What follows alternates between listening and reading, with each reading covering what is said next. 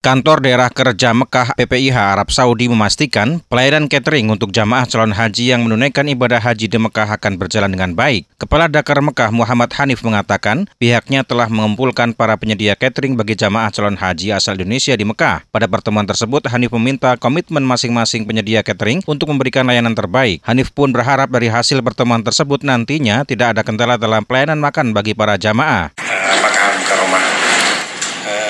Alhamdulillah semua pelayanan bisa berjalan dengan baik.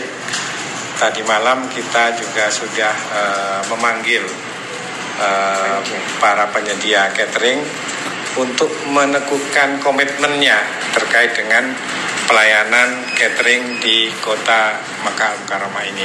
Sehingga dengan uh, pertemuan ini diharapkan pelayanan catering di kota Makkah Mukarramah ini bisa berjalan dengan lancar dan bisa berjalan baik sampai dengan jamaah nanti semuanya meninggalkan kota Makkah Al-Mukarramah ini.